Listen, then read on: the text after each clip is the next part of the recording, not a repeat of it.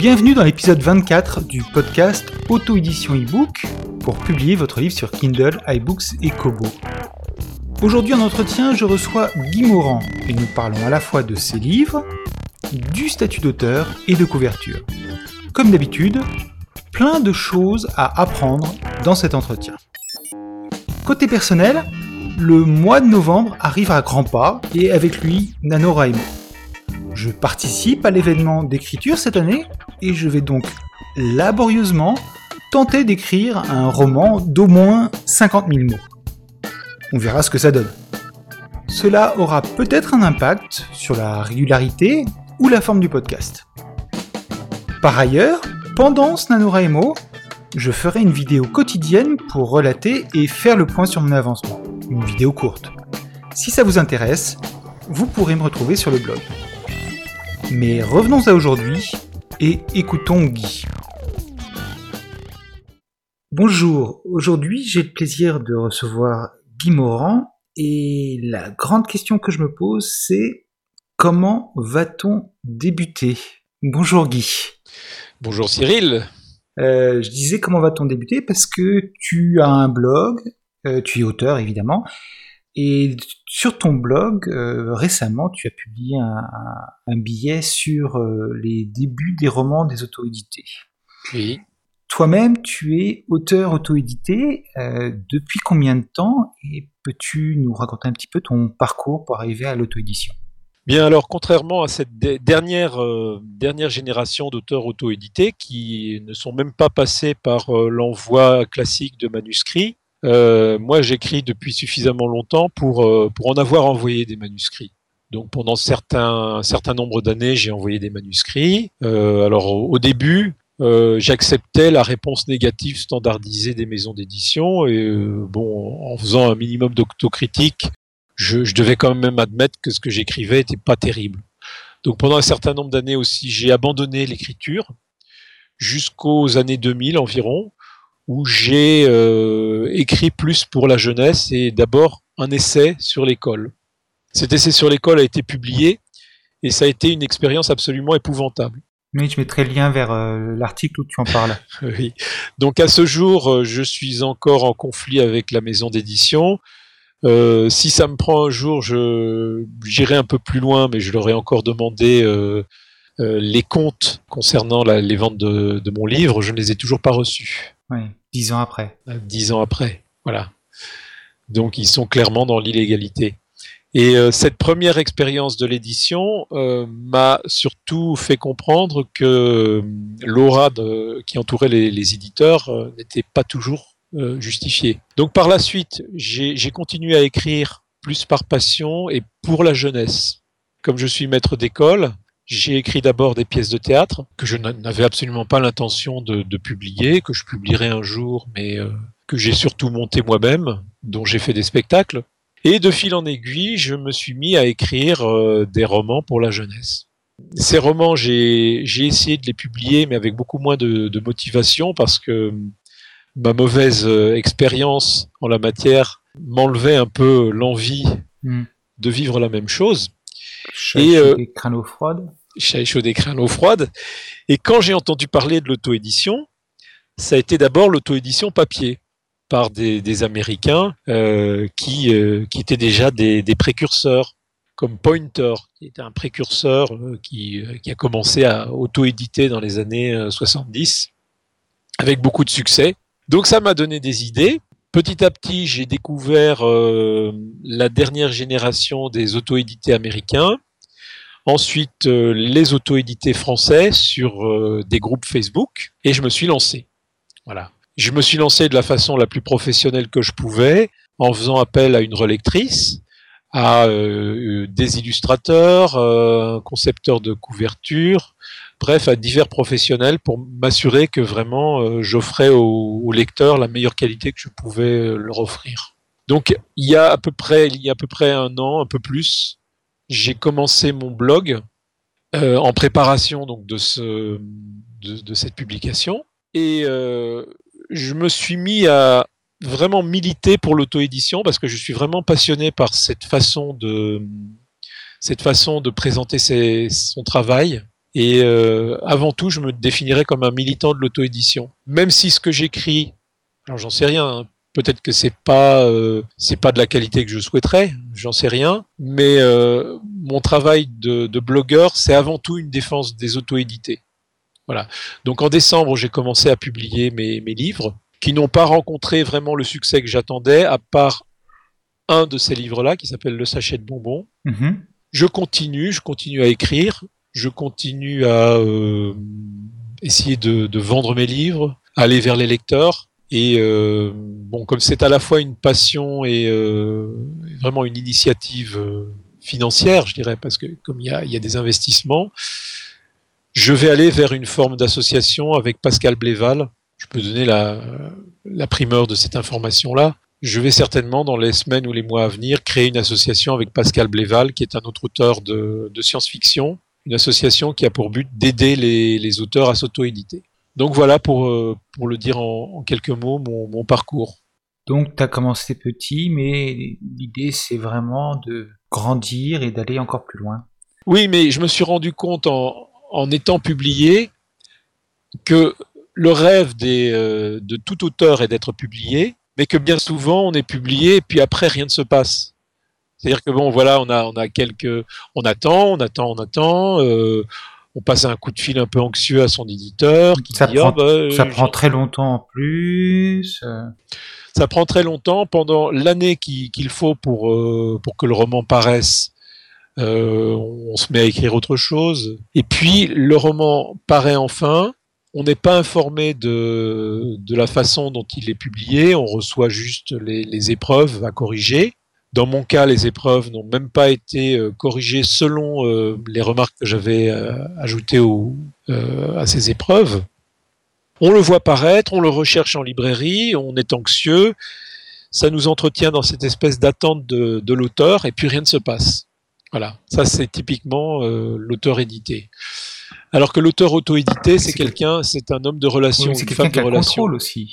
Oui, c'est quelqu'un qui a le contrôle, mais il faudrait pas aller trop loin dans cette direction-là parce que à un moment il faut lâcher, c'est-à-dire que à un moment il faut laisser les personnes qui nous lisent euh, nous dire ce qu'elles ont à dire.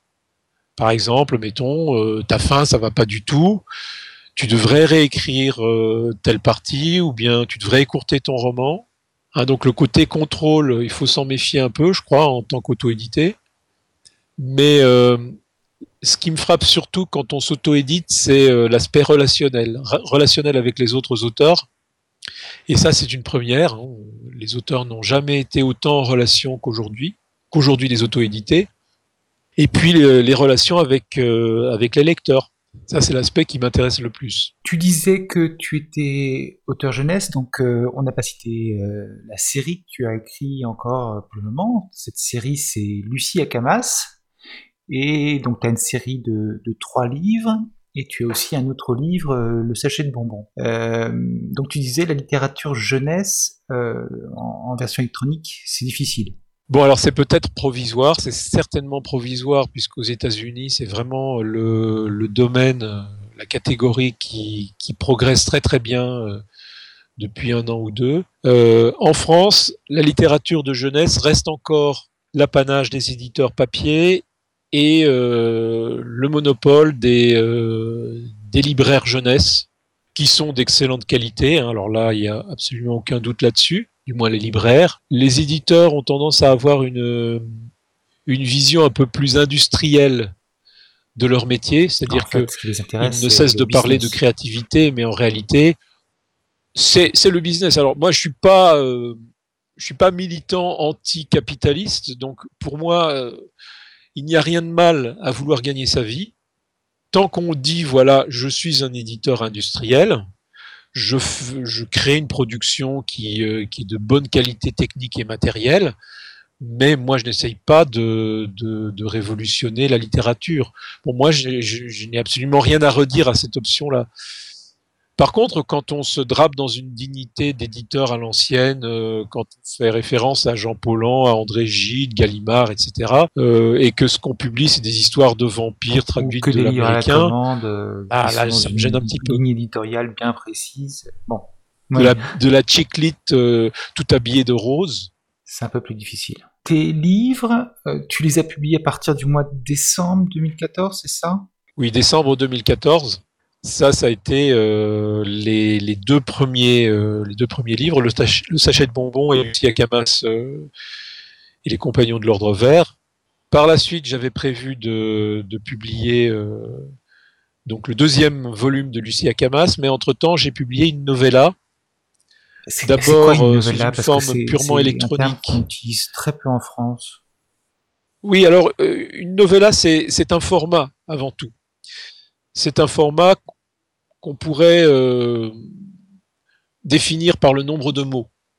Quelque chose comme 25 000 mots. C'est entre la nouvelle et le roman. Voilà, c'est une grosse nouvelle ou un petit roman.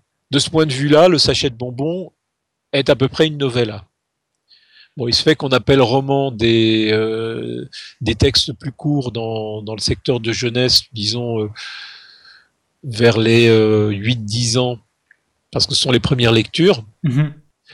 Alors que la novella que j'ai écrite est plus destinée aux 12, 12-15 ans.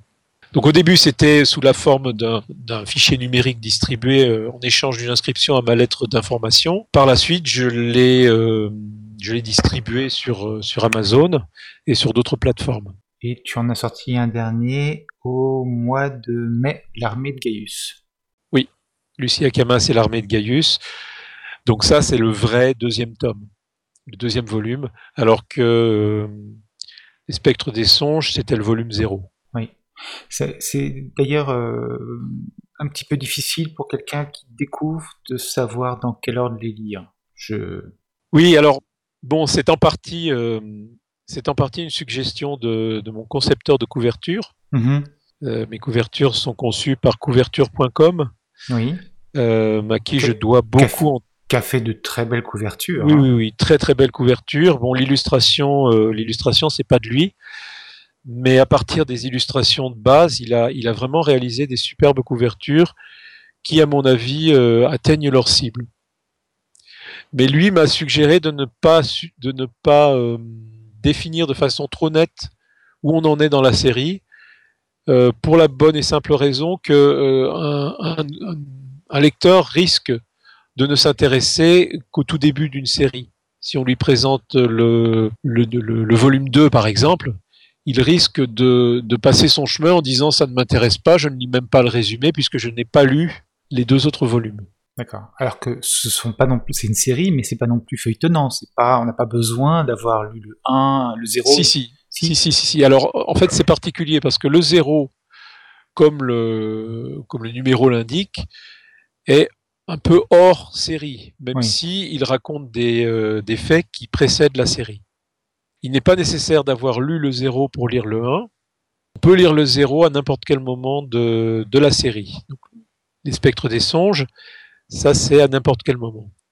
Par contre, euh, les compagnons de l'ordre vert et l'armée de Gaius, c'est pas feuilletonnant à proprement parler, mais c'est, ça se suit réellement. Et le, le volume 3 que je suis en train d'écrire sera vraiment la suite de l'armée de Gaius. Impossible de lire le volume 3 sans avoir lu l'armée de Gaius. On comprendrait pas bien l'histoire. Voilà, voilà. Mm. Alors j'aurais pu faire, euh, faire autrement, hein, je prendre une autre, une autre option, mais je voulais réellement que ce soit une, euh, une suite au sens euh, une histoire entière euh, découpée en plusieurs épisodes. Tu parlais à l'instant de couverture.com, donc c'est David Forest qui est derrière couverture.com. Tu as fait un changement de couverture parce qu'en fait au début ces couvertures, euh, les couvertures qu'il y a actuellement, c'était pas celle-là. Qu'est-ce que comment ça s'est passé? Est-ce que c'est parce que tu as tu t'es dit il faut que je refasse des couvertures qui soient similaires et qui s'intègrent bien les unes avec les autres ou c'est une autre raison qui, qui, a, qui a précipité ce choix? Euh, Il y, a, y a deux raisons essentiellement. Euh, bon, la première raison, c'est que bon, autant le sachet de bonbons fonctionnait, fonctionnait assez bien et la couverture me plaisait, autant euh, Lucia Camas euh, et les Compagnons de l'Ordre Vert. La couverture me plaisait beaucoup moins. Le livre fonctionnait beaucoup moins aussi et recevait en fait des retours euh, relativement négatifs. Ah oh. J'ai voulu euh, j'ai voulu demander à mon, mon, concepteur de couverture, qui était, euh, qui est un concepteur d'origine croate, mais vivant aux États-Unis. Donc je, je, voulais lui, lui faire réaliser la couverture de Lucie Camas et les spectres des songes. Et il m'a fait faux bon. Ah oui, d'accord. Donc c'est. Alors pour la deuxième fois, parce qu'il y avait eu déjà un précédent, il a été malade. Pendant cette maladie, il n'a pas répondu à mes, euh, à mes appels, à mes, euh, à mes, mails, à mes appels sur Facebook. Résultat, je me suis retrouvé à annoncer une date de parution. Sans couverture. Sans couverture. Ouh. Voilà. Donc j'ai dû retarder ma parution. Ce que je n'aime pas du tout faire, comme, comme tout un chacun. Oui, bien sûr. Et euh, à ce moment-là, bien Pascal Bléval m'a dit mais pourquoi tu n'irais pas euh, demander à couverture.com hein, euh, si s'il pouvait te faire une couverture. Et David Forrest a montré une, une, disponibilité, une efficacité, une rapidité absolument remarquable. Oui, et puis pas seulement disponibilité, efficacité, créativité, mais aussi une très bonne connaissance de la manière dont on fait des couvertures. Ah, tout à fait, oui. C'est un auteur lui-même, hein, oui. qui vient de, de, de sortir d'ailleurs son, son, dernier roman. Euh, alors je, le, le, titre m'échappe, mais il y a neige dedans, comme quelque chose comme blanc comme neige. Euh, il y a neige dedans, je me rappelle plus exactement le titre. Euh, il vient tout juste de sortir. Donc c'est quelqu'un qui a une, une connaissance de, de l'écriture, euh, des besoins de l'écrivain, de, de, la psychologie aussi particulière des, des, des, auteurs, et aussi du fonctionnement de l'édition en France. Donc ce changement de couverture correspond pour moi en fait à euh, une adaptation au marché une français. adaptation au marché, marché, français puisque mes, mes sources d'inspiration étaient américaines et je me rendais bien compte que les propos des Américains n'étaient pas valables pour la France. Non, ça marche pas. Pour un tas de raisons culturelles. C'est d'ailleurs un des, un des problèmes, qui, enfin des choses qu'il faut prendre en compte si on, on va voir des, des grosses plateformes, c'est que les couvertures américaines et les couvertures des autres pays ne marchent pas comme les couvertures françaises. Donc il faut. Il y a un article de Slate que j'ai cité dans, dans, dans, un de mes billets euh, qui, euh, qui explique que les couvertures françaises sont extrêmement sobres par rapport aux couvertures américaines. Et ça, tout amateur de littérature américaine qui lit l'anglais dans le texte euh, le sait. Les couvertures américaines ou même anglaises sont beaucoup beaucoup plus visuelles, beaucoup moins centrées sur l'éditeur et euh, beaucoup plus explicites. Alors que les couvertures euh, françaises ont souvent un, effet collection, où la collection et l'éditeur priment sur l'individualisation des, livres et des auteurs, et l'article explique ça par euh, la domination des éditeurs en France. Du coup, évidemment, on est obligé d'adapter. On, ne crée pas des couvertures en France comme on en crée aux États-Unis. Autant le sachet de bonbons est un, euh, roman d'humour destiné aux enfants à partir de 10 ans. Donc du coup, une couverture, je dirais, à 100% américaine, même si elle est réalisée par un Croate, hein, ce qui n'est pas vraiment un paradoxe pour les États-Unis. Bien, cette couverture ad adaptée, bien, par contre, le, la série Lucia Camas s'inscrivait dans la littérature de jeunesse et donc devait avoir euh, une autre façon de communiquer. Je suis donc ravi d'avoir euh, d'avoir fait appel à David Forrest et à couverture.com parce que ça a complètement changé l'aspect visuel de, de la série. Mais ça ne lui a quand même pas permis de dépasser le sachet de bonbons en termes de vente. Non, non, non, non. Euh, à mon grand dame. il y a quand même eu un, un, un, un, petit mieux. Ah oui, il y a eu un petit mieux, oui. oui. Euh, il y a eu un petit mieux, notamment, euh, je me suis mis à avoir des commentaires. Ah, c'est indispensable. Indispensable. Certaines personnes euh, qui me commentaient étaient des personnes connues, des auteurs, souvent. Euh, D'autres étaient des, des, inconnus dont, dont j'ai été euh, vraiment ravi de découvrir euh, les appréciations, souvent positives. Donc ces quelques retours positifs m'encouragent, parce que j'ai pas non plus le, le, la grande ambition de devenir euh, le, la Joanne Rowling fé, féminin, féminin quoi. Ouais. Bon, pourquoi pas, mais enfin. Pourquoi pas? faut pas partir avec cette idée-là en tête. hein. Non, il faut pas partir avec cette idée-là. On est, on est là pour écrire, pour avoir du plaisir. euh. Ouais, oui, c'est le plaisir, c'est vraiment mon euh, mon guide. Quand j'ai plaisir à écrire, je me dis qu'il y aura quelque part quelqu'un qui aura plaisir à me lire. Ça se ressent dans la, dans, dans la lecture Oui, aussi, oui, enfin, oui. quand on lit. D'ailleurs, maintenant, je suis devenu extrêmement paresseux. À partir du moment où une scène ne se laisse pas écrire, j'abandonne la scène. Je fais autre chose. D'accord. C'est un bon parti, ça évite d'avoir à l'enlever après. Je me dis, elle, elle n'a pas envie d'être écrite. Voilà, exactement, exactement. On va parler un petit peu de ton blog, reparler un petit peu de ton blog lui-même. Alors, euh, si on va sur ton site euh, guimauran.com, euh, bon, on voit en premier lieu les livres que tu as écrits, mais en dessous, il y a les derniers billets de blog et on, on change complètement d'univers en fait. On passe de mes livres qui sont tournés littérature jeunesse à tes billets de blog qui, eux, sont presque uniquement centrés sur l'auto-édition Oui. et dans lesquels tu passes beaucoup de temps à donner des conseils, à relater tes expériences personnelles, mais aussi à, pourquoi pas, à traduire des expériences d'autres auteurs, notamment dans le monde anglo-saxon, que tu trouves pertinents. Mhm. Euh, J'ai vu ça une ou deux fois. Euh, Est-ce que il n'y a pas des moments où tu es un petit peu schizophrénique entre euh, je suis auteur de livres jeunesse et euh, j'ai un blog sur l'auto-édition? Oui, oui, il y a eu des moments où je me suis dit ça et, euh, et des gens qui m'ont conseillé de, de, de plus m'adresser à des, à des parents ou des. J'ai beaucoup de mal en fait à, à écrire un blog avec euh, une arrière-pensée euh, de marketing. Bon, je ne suis pas le seul, hein, il y a des anglo-saxons aussi. Oui, il euh, ne s'agit pas d'avoir une arrière-pensée Oui. de marketing, c'est. Bon, je, je suis auteur. Bon, ça c'est une certitude. Je suis auteur depuis très très longtemps et j'ai appris à modérer en fait mes ambitions d'auteur et euh, à ne pas laisser libre cours à la mégalomanie de l'auteur, Mhm, hein, surtout l'auteur imaginaire qui n'a pas encore publié. mhm. Donc je veux rester extrêmement réaliste à ce niveau-là. Maintenant, je suis également en auto-édité et euh, je n'oublie jamais que, que je dois énormément à l'auto-édition. C'est-à-dire que je suis arrivé à l'édition par l'auto-édition, même si j'ai eu une expérience euh, dans l'édition auparavant. Je suis euh, partie prenante de cette révolution qui concerne tous les auteurs et euh, j'estime qu'on en est vraiment au balbutiement.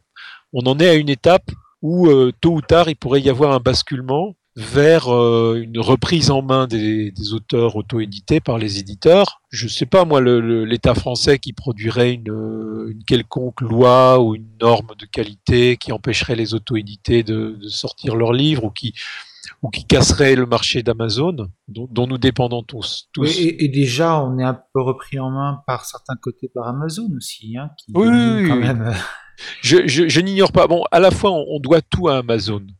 Euh, avant Amazon, l'auto-édition était vraiment confidentielle. C'était vraiment très difficile. Donc, il faut pas euh, cracher dans la soupe. Non, Euh, nous devons tous énormément à Amazon. Nous sommes des auteurs Amazon. Les anglo-saxons l'ont compris, les français, pas toujours. mhm. Sur Amazon, les auto-édités ont vraiment une part très très importante. Du coup, ils peuvent se dire, voilà, nous sommes des auteurs, nous sommes des écrivains. Comme moi, je pourrais me dire ça, même si euh, mes chiffres sont beaucoup plus euh, réduits que, ceux des, des meilleures ventes Amazon. Mais nous sommes des, avant tout des auteurs Amazon. Sur les autres plateformes, les choses ne se passent pas du tout de la même façon. Donc, avant de se dire, voilà, je suis un auteur, j'ai ma carrière à défendre, j'ai mes livres, etc. Euh, J'estime qu'on n'en est même pas à cette étape-là. On en est à l'étape de construire quelque chose, construire quelque chose qui dure.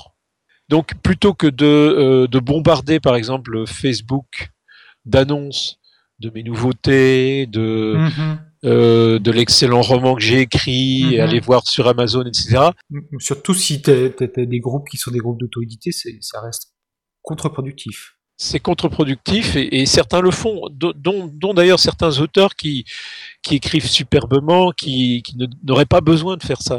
J'estime que sur Amazon, de toute façon, la vente se fait presque toute seule à partir du moment où on a choisi les bonnes catégories, où on a une bonne couverture, une bonne description. On est dans un, non-marketing à partir de ce moment-là. La plateforme d'auteur ne servent pas réellement à vendre nos livres. Hein, il faut être clair, même les Américains le disent. Donc sur ma plateforme d'auteur, je dis bon, d'accord, moi j'écris des, livres de jeunesse, j'aimerais bien être connu comme auteur de jeunesse, j'aimerais bien qu'on me dise que ce que j'écris est superbe et merveilleux, que je suis le nouveau Johan Rowling, etc. Mais je ne me fais pas d'illusions. le nouveau Roald Dahl, ce serait pas mal. Roald Dahl, allez, allons-y. Euh, ce qui est déjà très très ambitieux. oui, ce serait bien. Je déjà. Pas, ce serait déjà pas mal. je ne me fais pas d'illusions à la fois sur, sur la qualité de ce que j'écris et puis sur euh, notre marginalité à l'intérieur du système culturel français. Nous, nous avons encore euh, un impact confidentiel. Il y a encore beaucoup de choses à construire et des fondations à poser. Voilà. Donc avant de dire euh, voilà, j'ai quelque chose à vendre, j'ai quelque chose à défendre à l'intérieur de cette maison. Mhm. J'estime qu'on a d'abord à construire la maison. Construire la maison, d'accord, je comprends très bien. Donc c'est mon, mon, bon bloc, c'est ça. Mon bloc, c'est je, veux apporter ma petite pierre à, cet édifice. D'autant que j'y crois. Si on s'inscrit à ta lettre d'information, on a plus des nouvelles qui sont axées sur tes romans ou tu, de la même manière, tu couvres un petit peu les, deux champs? Non, là, c'est vraiment des gens qui s'intéressent à mon travail. Euh, ils sont peu nombreux, mais, euh, mais je les traite comme des, euh, comme des lecteurs. Donc, même si, mettons, si j'ai devant moi une cinquantaine de personnes, ces 50, ces 50 personnes aiment ce que je fais, bien, je, dois me satisfaire de, la présence de ces 50 personnes, parler déjà à un auditoire de 50 personnes de moi-même, de ce que je fais, je trouve que déjà c'est une démarche euh, relativement, euh, comment dire, euh, presque égocentrique. Bon, on s'en rend pas forcément compte, mais j'estime que bon, elles se sont inscrites, elles peuvent se désinscrire si ça ne les intéresse pas, mais je leur parle de mon travail. Hein. Je leur parle également de mes billets de blog, mais avant tout de mon travail. Avant tout de ton travail. Par contre, sur mon blog, les gens qui sont euh, sur mon site, les gens qui font partie des, des groupes Facebook où je parle de mes billets, ce sont avant tout des auteurs. Comme les lecteurs de mon blog sont des auteurs, ils ont des préoccupations d'auteurs. Et là, je parle à la communauté des auteurs auto-édités et euh, j'essaye d'aider euh, ces auteurs-là quand ils sont débutants, dans la mesure de, de mon expérience et de, de, ce que je peux leur apporter.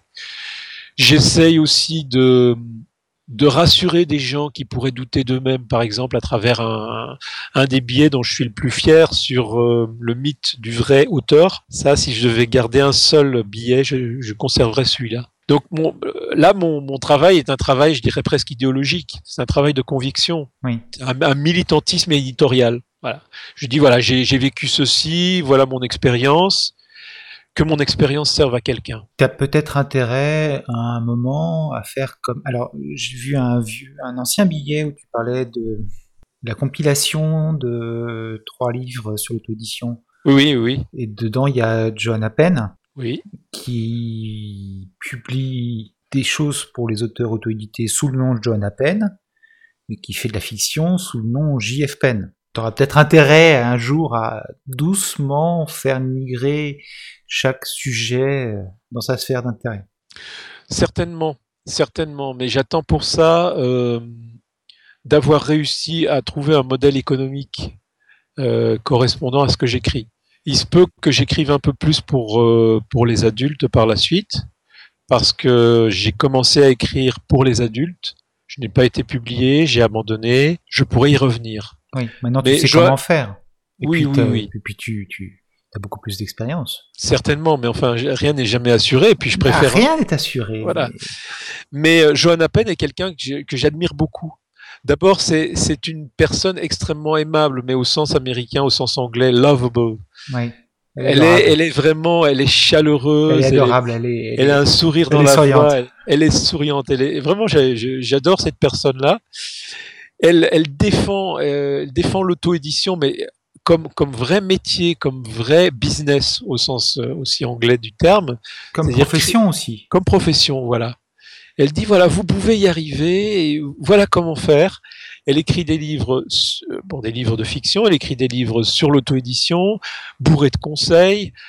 Euh, elle a un podcast aussi. Et, c'est quelqu'un que j'admire énormément. Si je devais citer une personne euh, dans, l'auto-édition anglo-saxonne que j'admire, bon, elle, elle est britannique, elle a beaucoup vécu euh, en Australie, en Nouvelle-Zélande. Euh, elle n'est pas du tout américaine, mais elle contribue à cette auto-édition anglo-saxonne. Pour revenir à tes livres, tu parlais d'une association avec Pascal Bléval. Tu, en fait, comme tu es en littérature jeunesse, j'imagine que tu dois aussi vendre pas mal de livres papier et pas seulement de l'électronique peut-être même plus de papier que d'électronique ou pas? Bah, Curieusement, bon, c'est pas vraiment ce que je pensais au départ, mais le sachet de bonbons se vend très régulièrement euh, en papier, en, numérique, pardon.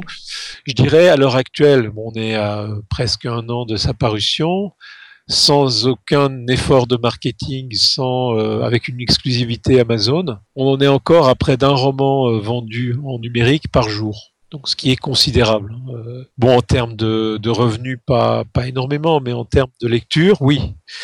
Par contre, j'ai euh, aussi des ventes papier. Des ventes papier qui, euh, qui avoisinent les, les 5-6 exemplaires par mois. J'ai eu une vente, une vente exceptionnelle de quelque chose comme 60 exemplaires. Waouh En une fois.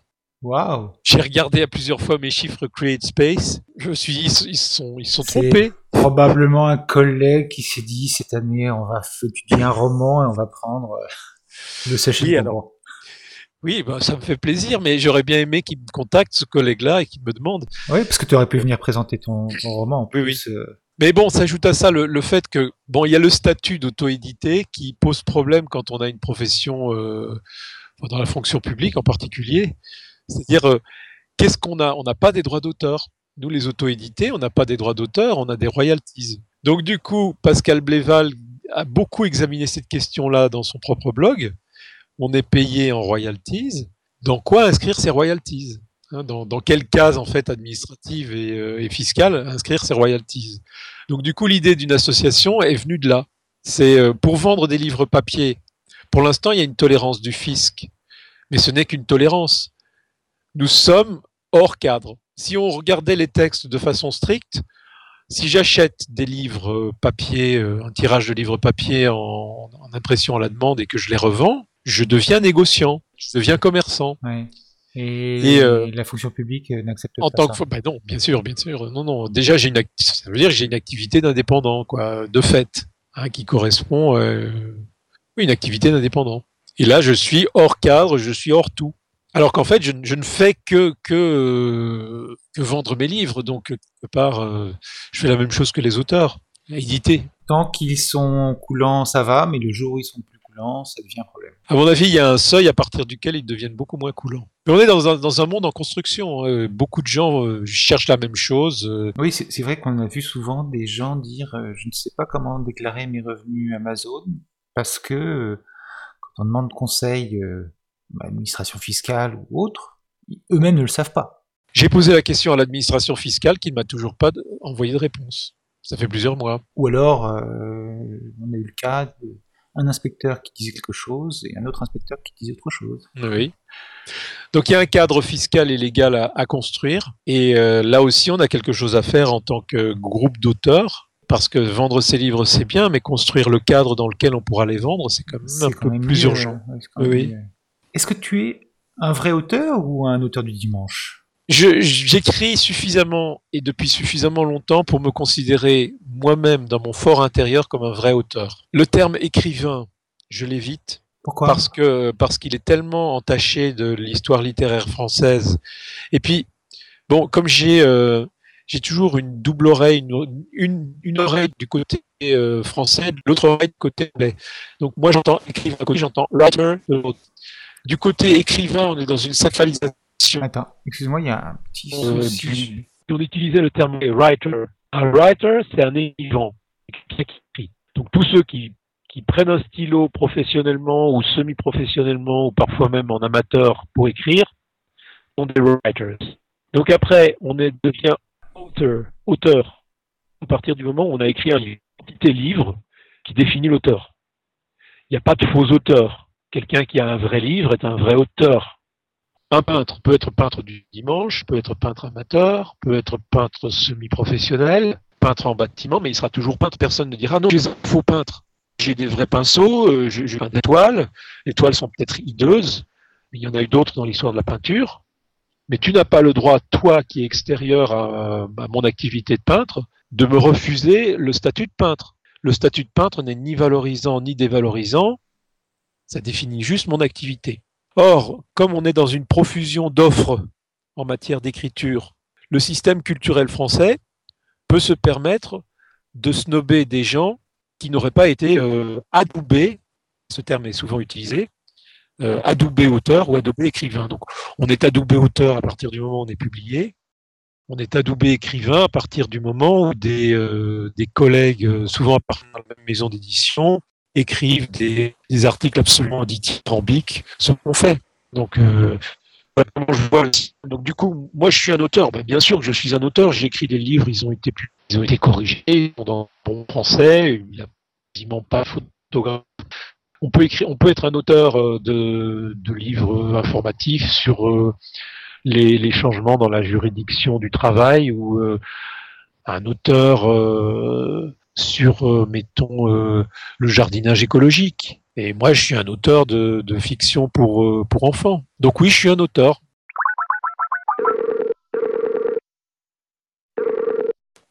Oui, c'est meilleur. Tu es un auteur, un auteur du dimanche, un auteur du lundi, un auteur de tous les jours de la semaine. Il euh, n'y a pas vraiment... De toute façon, c'est une question de perception. Si on se considère comme auteur, on est auteur. Tant pis pour les gens qui veulent nous mettre dans un petit coin. Parce que mon propos principal, c'est que personne ne m'autorise à être auteur. Oui, tu t'autorises toi-même à être auteur. Je m'autorise moi-même. Donc... Euh pour moi, c'est une question de, de, maturité. Euh. En fait, voilà, les auteurs n'ont pas eu accès au Final Cut hein, pendant, pendant très très longtemps, hein, pendant euh, deux siècles, ils n'ont pas eu accès au Final Cut. Ils n'ont pas eu accès non plus à la majorité financière. Euh, tu sais, cette majorité financière qui est celle de, de ces jeunes adultes qui commencent à travailler et qui peuvent enfin dire à leurs parents, ben écoute, maintenant je vole de mes propres ailes les auteurs n'ont jamais eu accès à ça. Donc pour moi, euh, je n'attends de personne qu'il m'autorise à être auteur. Un auteur s'autorise lui-même, comme l'étymologie l'indique. Donc euh, on peut être auteur. Alors le pire, c'est que certains auteurs vraiment classiques euh, n'ont été auteurs que d'un seul livre, ou parfois d'une série de livres écrits entre l'adolescence et le début de l'âge adulte. Bon, Rimbaud étant vraiment le prototype parfait. C'est un poète, c'est un auteur, mais euh, il a cessé d'être auteur très très rapidement pour devenir, entre autres, marchand d'esclaves. Euh, mais par contre, euh, on se souvient de lui comme d'un auteur et d'un poète. Voilà, donc on, est auteur, qu'on soit auteur du dimanche, du lundi ou de n'importe quel jour, qu'on soit auteur pendant un mois et puis après plus du tout. À partir du moment où on a écrit un livre, on est auteur c'est pas une activité, c'est un état de fait lié à la parution d'un livre. Bah écoute, sur cette euh, sentence, je te remercie Guy. Euh, bah écoute, quand le prochain tome de Euh, sortira, n'hésite pas à nous en reparler, je, m'en ferai avec plaisir et j'espère que les gens qui nous écoutent feront découvrir tes romans à leurs enfants et à leur famille. Et puis qu'on aura l'occasion de reparler sur un autre point de ton activité euh, de l'auto-édition et, de son évolution, euh, doucement, pas à pas, et dans le bon sens. écoute, moi, ce que j'espère surtout, c'est que, que mon, blog, mon exemple, mon, petit exemple, euh, permettra à des jeunes auteurs de se lancer, de nous offrir des, livres intéressants, d'oser être eux-mêmes, sans autorisation de personne. moi, mes livres m'intéressent à titre personnel mais ne, ne, sont qu'une toute petite partie du, du monde de l'auto-édition.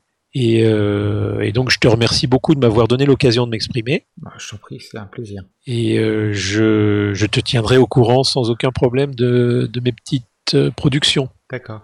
On peut te retrouver sur guimorand.com essentiellement et aussi sur ta page essentiellement, Facebook, euh, mais moins. Page Facebook, c'est surtout, sur ton, surtout sur ton blog qu'on va trouver des choses intéressantes à dire pour euh, nous, auteurs auto-édités. De toute façon, sur mon blog, même si j'interviens parfois sur des groupes Facebook, surtout liés à l'auto-édition et fréquentés par des auteurs. Mais si on est lecteur, c'est surtout sur, euh, sur mon site sur mon blog aussi, parce que je parle aussi de technique littéraire. Je suis passionné par ce sujet. Ah, c'est une question que j'avais notée et que j'ai complètement oublié de poser. C'est savoir si tu avais, toi, des recommandations particulières, des conseils de lecture pour les auteurs. Est-ce que tu pourrais nous faire un blog, un billet de blog bientôt sur tes conseils de lecture pour les auteurs, que ce soit en français ou en anglais, puisque tu as aussi un peu d'attache avec euh, le monde anglophone? Parce je pourrais faire ça, oui, effectivement. Parce, que c'est, parce que tu le fais toi-même, tu le distilles euh, doucement, mais c'est toujours difficile de trouver d'autres euh, références pour les auteurs que euh, les habituels Stephen King, On Writing et, autres. Bon, qui, est très bien par ailleurs, hein, mais, c'est malheureusement un petit peu limité. Bah, le problème, c'est que dans, dans, dans l'idéologie française, on n'apprend pas à écrire. On est. Et pour moi, on, apprend à écrire. Oui, on est, on est, voilà, ça y est, on, c'est comme. Euh, L'Immaculée Conception. ou un dieu qui n'est tout casqué. Euh, voilà. Non, non, là non, c'est, euh, c'est, on, on, ne naît pas écrivain, on n'est pas auteur, hein, on le devient. Très clairement, c'est un travail. C'est pour ça que je disais tout à l'heure que tu savais comment faire, c'est que tu as accumulé le nombre d'heures de travail qui permettent de dire que tu commences à maîtriser à peu près ce que tu sais faire. Ben, je l'espère en tout cas. Il faut 10 000 heures pour bien maîtriser quelque chose, 10 000 heures, en tout cas un nombre important d'heures pour euh, le faire. Et toi, avec les, les livres que tu avais écrits, les pièces de théâtre et tes romans, euh, je pense que je pense que ton, compteur est arrivé au bon endroit. J'ai mon brevet d'auteur, c'est bien. Bon, c'est super. Bravo. Je, suis content. Merci encore une fois. Et puis. Euh, Merci à toi. À bientôt. À bientôt, oui.